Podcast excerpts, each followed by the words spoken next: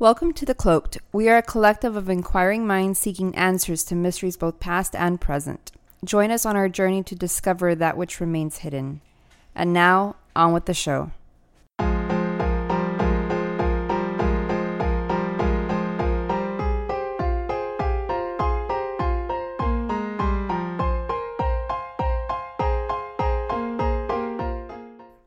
Hello and welcome to another episode of The Cloaked. I am your host, White Owl, and today we have a curious story and very weird. I mean, it starts off as normal and it kind of gets a little weird. Now, we've been talking about different topics within the line of UFO recently, um, especially with the new information that you know they're going to drop some information from the Pentagon and you know everybody is curious on what what kind of information is going to be released. But in the meantime while we wait i decided to go into some of the more different uh, ufo related abduction type stories and just overall stories that were pretty interesting and fascinating that you don't really hear about that often. And one such story is that of peter Khoury. Now, Peter, uh, Peter was from Lebanon, and he ended up moving uh, with his family to Australia. But before he did that, in 1971, while in Lebanon, he was playing outside with his friends. You know, doing what kids do. And you know, one of the things that he noticed right away is, as he claims that he was running around, you know, playing ball, soccer, and whatever and he noticed that his friends has stopped moving, frozen in time, kind of thing. Weird experience, and you know it was something that he noticed right away. You know he saw this happening, you know, and he thought it was weird. You know there was one of these strange experiences he had, and he never forgot that. It stayed in the back of his mind and as you know, as you continue through life, he kind of put it somewhere in the back of his head. And in 1973, his family moved from Lebanon to Australia. Now, in 1988, he is in high school and he, you know, is growing up, getting to know the school. You know, at this point, he's pretty much settled in Australia and he has his friends, new friends, and everything, and everything's going really well. And he had met his wife there. You know, they grow up, they get married, and one day, as he is laying with his wife, he has what I, what it sounds like, it's sleep paralysis. But in this state of sleep, he wakes up, right, unable to move, doesn't know what's going on and as we talked about these type of experiences, they're pretty scary, right? You don't know what's going on. You're not able to move at all, only your eyes. And it feels like you're being pinned down. You know, it feels like the blankets are super tucked in. You know, you have somehow become immobilized for whatever reason. You know, you're you're un you're unable to move at all. And it, it, it could be if you're not familiar with it, it can be frightening. You know, you you're not sure what's going on. You know, you're confused, and at times, along with the, the sleep paralysis, the more common thing is that you see some kind of like shadow figure, a hag, uh, which is the one of the most common things that people do tend to see is a hag. You know, something that creeps from the dark, the corner of the wall, the dark shadows, and it freaks you out. Again, you don't know what's happening, you're scared, you can't move, and all that. You start to panic, right? Well, with Peter, it's a little different. You know, he's not having anything like that. With him, you know, as as he's laying there, this door opens in his room.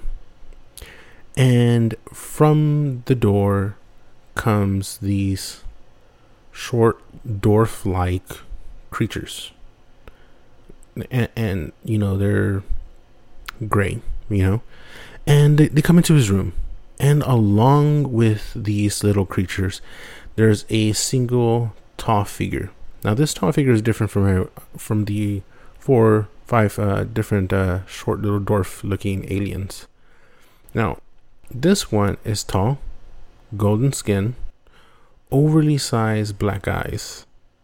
Now, in his hand, this creature is holding what looks like some kind of needle, um, some kind of syringe of some sort, and it's injected into his head directly.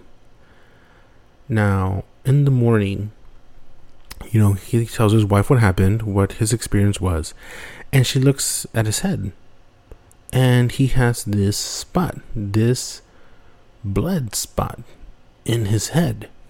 Very weird, very bizarre. Now, you know, he. I mean, this is a weird experience. And he kind of, you know, I wouldn't say brushed it off, but he didn't really know exactly what to do with it.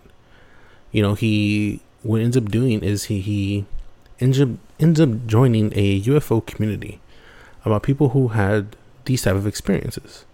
And so the group I believe is called the UFO Experience Support Association. Now there's different groups and that are like that that are very familiar with this that are like a support group. People who have had some kind of alien encounter or claim to be abducted or have been abducted. I mean, we don't know.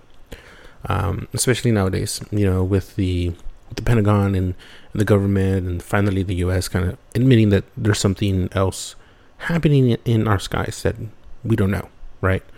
And so, you know, again, this is uh, happening to Peter, and Peter's not sure what to make of it, and so that's why he joins this group, you know, to kind of figure it out, right? And so one evening in 1992, you know, Khoury came home and he was tired, exhausted from working, and he had had some kind of injury uh, that he had sustained while at work, and so he decides to, you know, uh, lay down, lay down on the bed, you know, take a take a sleep, and as he falls asleep, he suddenly is woken up out of nowhere. And this is where it gets kind of weird, right? Yeah, it's weird and interesting because of, of the findings behind it all. But he wakes up and there's two women, or what appear to be women, sitting on the edge of his bed. And very strangely, one of them appears to be maybe Nordic, and the other one is Asian. Oversized eyes and very chisel type features. And they were both, again, this is weird, but according to him, these women were naked. And apparently, one of them grabbed Khoury, pulled his face to his to her breasts. Again, very strange. And he begins to panic, bits off her nipple, and he starts to have some kind of reaction. And he runs off, coughing in some kind of weird, intense fit. And the women were watching him and then disappeared. You know, as he went to the restroom to puke or whatever, they disappeared. He didn't know where they went. Now he suddenly says he had the urge to go to the restroom. And as he's doing this, he starts to feel this real intense pain and you know he's trying to relieve himself and he can't he's having issues and he finds that there's a hair in that area. Anyways he collects it as evidence. You know he was having this issue very painful and he believes this is evidence of these individuals that they were there. You know that he's not lying or anything like that. And again, this is very bizarre. You know, I've heard of stories like this where people encountered Nordics, what they call, you know, tall, blonde, weird looking humanoids. And they're usually, again, like I said, blonde, tall, kind of fit in a way, but large eyes. Sometimes it's dark, sometimes they're like a deep blue. Um, they have like a weird, um, like a pale skin, and they sometimes they have like a weird, uh, like a golden, some kind of like a weird golden shine to their skin. Uh, and, and they've been described to be, you know, something's off about their face. You know, like almost like the nose is barely apparent type of thing, or the eyes are just overly sized uh, compared to the rest of the features, and sometimes you know the ears are barely pronounced, and so there's there's a whole lot of weirdness to these type of Nordics, almost like if they're I don't know, like uh, they're hybrids of some sort, like of two different species or something like that. And a lot of people always describe them as more peaceful compared to the Greys. The Greys seem to be more about like um, abduction and you know intense experiments and stuff like that. And the Nordics seem to be a little bit more peaceful. They have some kind of message usually and usually i mean like i said usually there's some type of message there's usually some kind of message that is given during these weird abductions and some of the other things that i've heard that fall in line with peter's experience is that sometimes in a few occasions you know people have described as you know being introduced to an offspring of theirs that they may have had with these Nordics, and mostly most of the time they're usually males, and a few women have come forward that they've been abducted by these Nordics. Right, these Nordics have taken them, and you know some hybrid alien kid was produced in some kind of container or something. You know, some some weird you know story like that. And so you know you have something that fits with this type of experience with the Nordics. And Peter, you know, had this experience, and his is very strange because, again, of the circumstance of what happened in his story. And, you know, he takes this hair sample to have tested, to have genetically tested. And so he reached out to a friend and this was a Australian ufologist uh, who, again, reached out to somebody who knew about genetic testing. Now, he reached out to somebody named Bill Chalker. Now, Bill himself tested this uh, genetic and he tried to look for the forensics, right? He did the forensics investigation.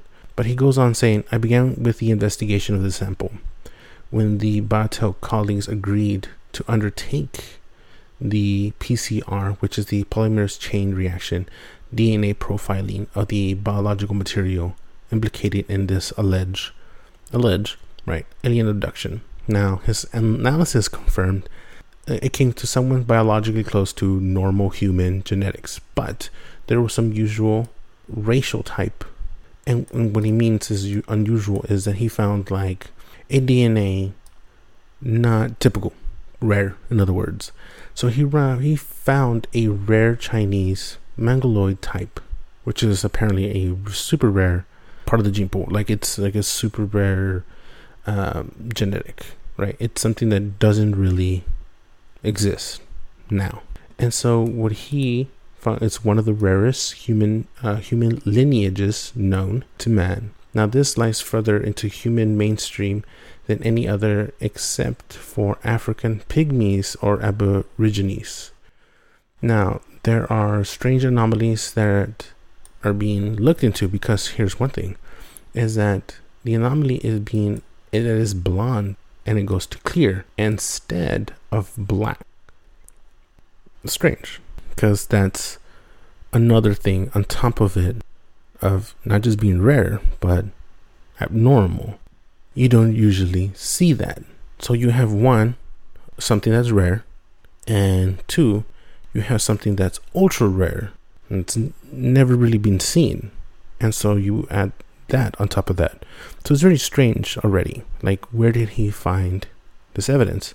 Right? Because if you think about it, where did he find this to be able to make up this story if he was making it up? Right? Because you start to think if this is something that's rare, and on top of that, the anomaly of it being blonde instead of black makes it even more ultra rare. So, why? How? So, you know, he has this tested. Again, like I said, super rare. And one of the things uh, that is, you know, on top of it, above everything else, is that it appeared to be CCR, 5 dilution factor, uh, which, again, it's important. Perhaps the DNA of this individual can be one could be said that it is impervious to the things of s- such things as smallpox and AIDS. Fascinating. I mean, again, one, we have this proof, you know. Well, I should say, Peter has this proof. It's interesting and pretty wild. I mean, his story is already weird. I mean, it is fucking bizarre. And you look at it and you think, okay, you listen to everything he has to say. You know, one of the things is he was told that he was being looked at, right?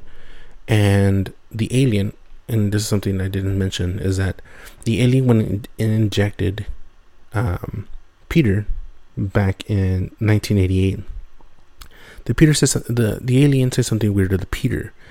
It said, not to worry. This injection is just like in, like the rest of the injections we've been giving you. Weird, right? And so, which means is these aliens have been visiting Peter for quite some time, which is also not unheard of when it comes to these type of things of people being almost like looked into very often or every so often and they're being tracked, right? And along with some of these abductions, when it comes to these individuals being tracked, usually they have some kind of implant of some sort. They're not just taking your genes, your genetics, you know, they're just not taking just samples of, you know, your blood or semen or ovaries or anything like that. They're you're being tracked. You're being monitored for some reason, for whatever reason. It I don't know if it's you were randomly picked or what. Uh, in some cases, I know there has been people who, by generation, have been tracked, or at least they have said, you know, something along the lines. My grandmother had these claims, and my mother had these claims of seeing these little green men when she was little, and now you have these claims. You know what I mean? And so, you know, it, you know, is Peter being tracked? You know, it, was his mother being tracked? Was his father being tracked? Was somebody in his family being tracked? Why him specifically? Does he have something in his DNA that they need? You know, what's the, what's the purpose of all of this? But again, his story is weird, and it's one of something that I wanted to talk about because you don't really ever hear of an experience like this. You know, he wakes up, he's two women there, and he's then, you know, he's attacked and he bites one of them, and then he has this reaction and he finds evidence. And in a few occasions, some people do find some kind of evidence, and is usually, you know, the door was open or there is some kind of like weird burn marks on the walls or there's some kind of weird patches on their grass in their lawn or something like that. Um, and my thing is if if you're having these type of experiences you might want to put security cams security cams you know recording 24 7 and if there's this reaction you know something happens you know you have some kind of evidence of something happening. I know there's been a few occasions where people have put, you know, cams and they've caught something, but it's never really conclusive because there's always like, well, the camera went out, or you know, it wasn't working, or suddenly there's static, or it didn't record anything, or there's this huge amount of like nothing recorded by the camera, even though the camera was never known to stop or not record or anything like that. Like it, it's a continuous recording, and you know, it's one of those things where when this type of thing happens and people are like, well, where's your evidence and where's your proof? And you're not able to produce anything, you are seen as, nah, this person's making it up. They're trying to grab attention from people.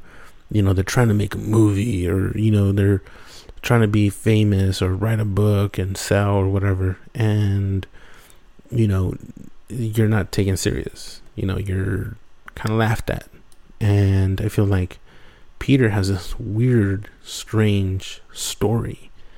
And I don't know what to make of it, but I mean, he has this sample that allegedly got tested, and these weird results came about it. And you think about it and you wonder, you know, how much is, is it true? You know, and if and if you do take it as face value and, and you take it in as fact, because one, he there's this alleged hair sample, and you kind of think, well, he has this. What do we do with it? Like what? Where would we go from from here?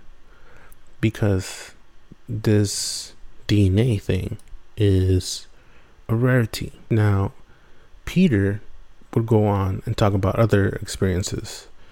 Um, after 1992, in 96, he woke up with a small hooded figures seeming to pass through his mirror, and after which they were levitating him. They pull him in towards them. Before anything else happened, he blacked out. Doesn't know what happened. And, you know, nothing comes up from it. You know, he didn't know what any of that meant. Um, he thought it was very strange. And he blacks out and has no recollection of the experiences. You know, and of course, again, this again that's like another tidbit, uh, different things that have happened to Peter. Now, there's, you know, there's been more recent interviews of Peter, um, where he talks about his experiences, and he's had a few here and there, and it's worth a look into his uh, his story. I mean, he did write a book uh, where he called it, I believe, and he called it uh, Hair of the Alien, DNA, and Other Forensic Evidence of Alien Abduction. And so his strange evidence and story is all in there. And he was recently interviewed, and where he goes and talks about it a little bit further. We'll definitely be posting that on our Facebook and Twitter, so you guys can check it out. It's on YouTube. It's very interesting. It's about an hour long. And, you know, like I said, I mean, this is a strange experience. This DNA thing, it's it's bizarre, but I think that it's worth a check. You know, definitely check it out. Tell me what you think. Hit us up in the comments. You know, we'll definitely be posting some other uh, topics related to UFOs that you may not have heard of, whether it be again like whether it be UFO or alien type stories for the next couple of weeks, and we'll hit you up on the next episode. Later, guys.